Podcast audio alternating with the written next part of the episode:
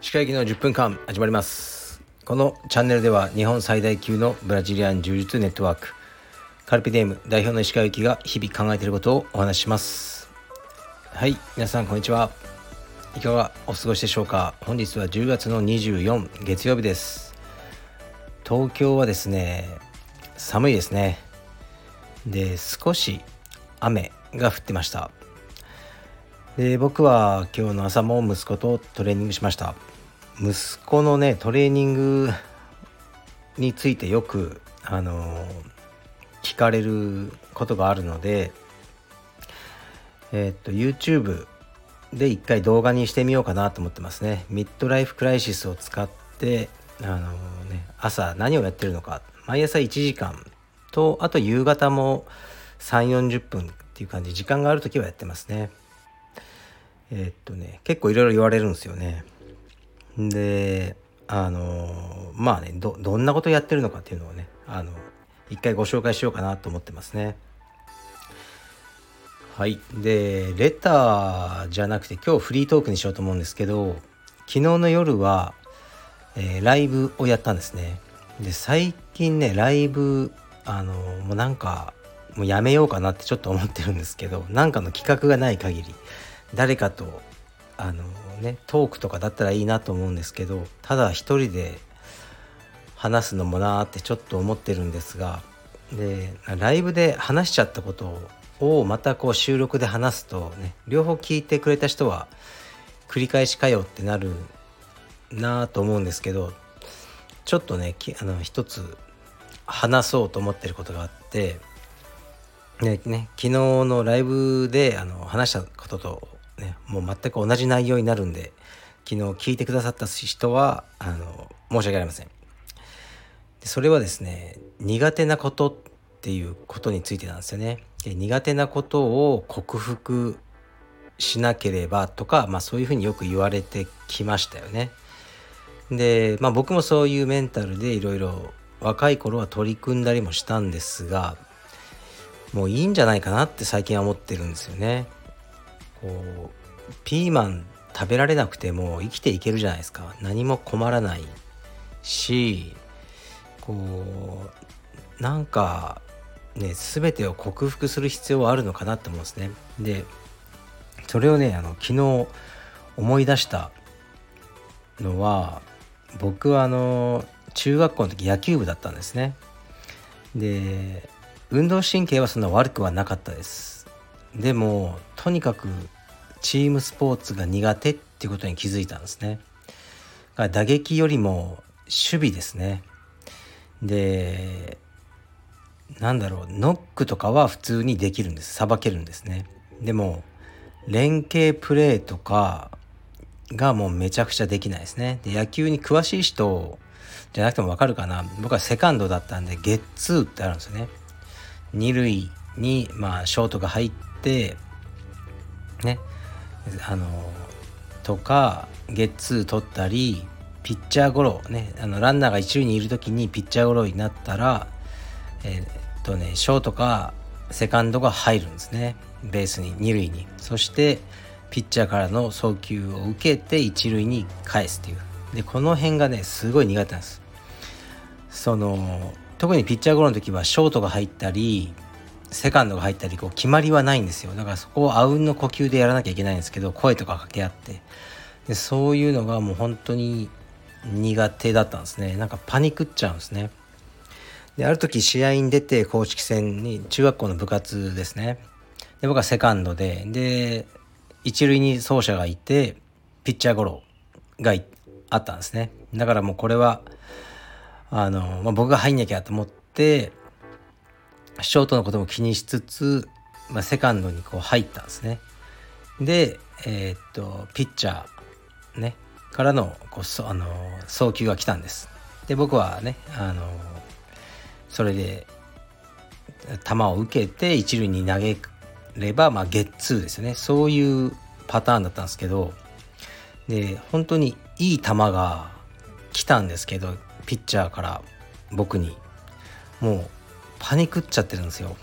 ゲッツー取らなきゃゲッツー取らなきゃっていうので。ですごくいい球が来たというのにもううん消えたんですよね球が。視界から。緊張のあまり。でもう僕のグラブにかすることもなくスカッてこう後ろにあのなんですかボールを逃しちゃったんですね。もうグローブに当たりもせず。でその時にピッチャーの、まあ、浜田君っていうんですけど浜田君はいい球投げたはずだからえ？っていう顔をしてたのを今でも覚えてますね。でそのままね一塁ランナーは三塁ぐらいまで行っちゃったかもうホームまで帰っちゃったようなあのー、記憶がありますね。で僕もえなんで今の球が取れなかったんだ？って思ってたらもうすぐに監督に呼ばれてビンタですね。思いっきりビンタされましたね。でその時にもうあやめよう野球。ダメだ。俺には向いてない。と思ってまあでもなんかこうプレッシャーでやめられずに卒業まで不本意な形でこう野球を続けたって思い出があるんですね。だからあでこうもう野球について語らなくなったんですね。でえー、っとねから高校では僕部活やらなかったんです。もうしない。スポーツはしないって言って映画だけを見まくってたんですね。で家で腕立てとか懸垂はしてたんですよ。で大学は空手部ですね。空手個人競技がいいなと思って始めたんですけどやっぱり良かったですね。すごい。もう連携しなくていいっていうのが最高であ僕に合ってるのはこれだなと思いましたね。でその後柔術始めて柔術も同じように感じてますね。だからこう連携プレーみたいなことをしたくないと思ってずっと生きてきて、まあ、その延長上であのやっぱ会社とかも連携プレーじゃないですか、まあ、そういうの嫌だと思ってて絶対にあの自営業というか自分で仕事をしようっていう思いがかなり強くなりましたね若い頃から。で今それは実現できてるんでよくてで今もまあなんだろうなコラボと言わないまでもうんまあちょっと誰かと密になって仕事をしようという話になるとすぐ引いちゃうんですよね。ああちょっとなんかいいですっていう。もうただ苦手なんですよね。で自分の心にすごいストレスがかかるのでやめてるんですね。でこれはもう克服できないまま避けて避けて避け続けてあの生きてきたんですね。で忘れてたんですよ。そしたら昨日クロスフィットのクラスで最近先生が変わったんですね。であの前の先生も今の先生もすごくいい先生なんですけどみんなこう違うじゃないですか。柔術家もドリルのやり方とか補強のやり方とか。今の新しい先生はクラスの最後10分ぐらいにじゃあゲームをしましょうって言ってでなんかゲームをねあのさせるんですね。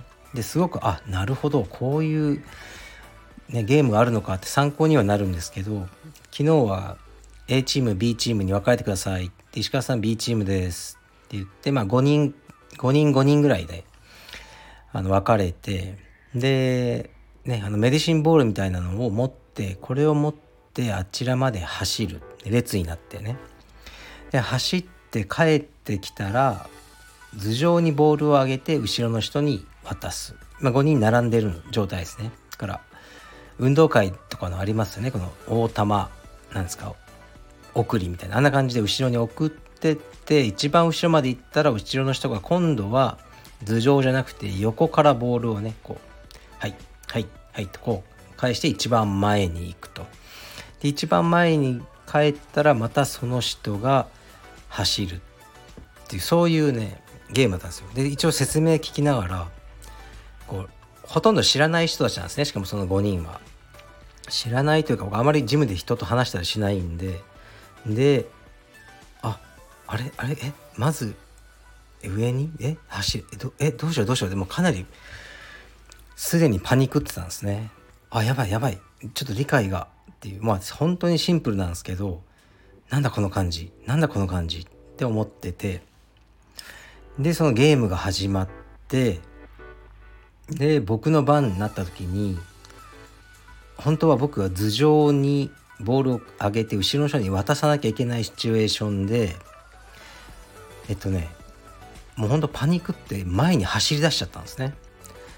でそうすると他のチームの人が「あ違う違う違う違いますよ」って言ってそこで気づいて「あって戻ったんですけども遅くてそこですごい時間をロスしてあの僕らのチームは負けになっちゃってあのねえっとその罰罰じゃないけどね負けたチームはこう腕立て10回とかそういうのをこう、まあ、やらされたってことがあったんですよね。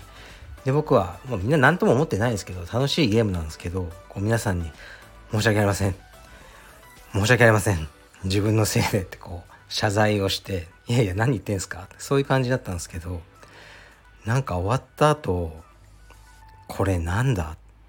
この感じなんだってずっと思ってたんですよね。あ思い出した。野球部だ。と思って。野球部の連携プレーに似てる。って思ったんですよ。で本当に嫌でもう野球見たくもなくなって今も見ないんですけどあので今まで避け続けてなんとかうまく生きてこれたんだなってことにまず、まあ、喜びを感じたし二度とやりたくねえなって思ったんですよね。だからうーんゲームはしませんって言ってみようかなとかあの本当にそういうふうに思ってますね。まあ面倒くさいじじいだなと思われると思うんですけど本当嫌なんですよ。でだからまあ苦手なことってもう克服しなくていいしただ避けていけばいいんじゃないかな、まあ、誰も困んないじゃないですか。僕がゲームしないことでも。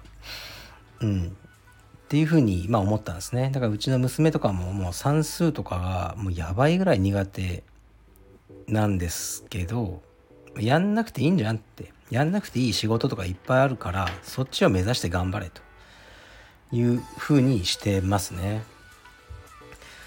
そう。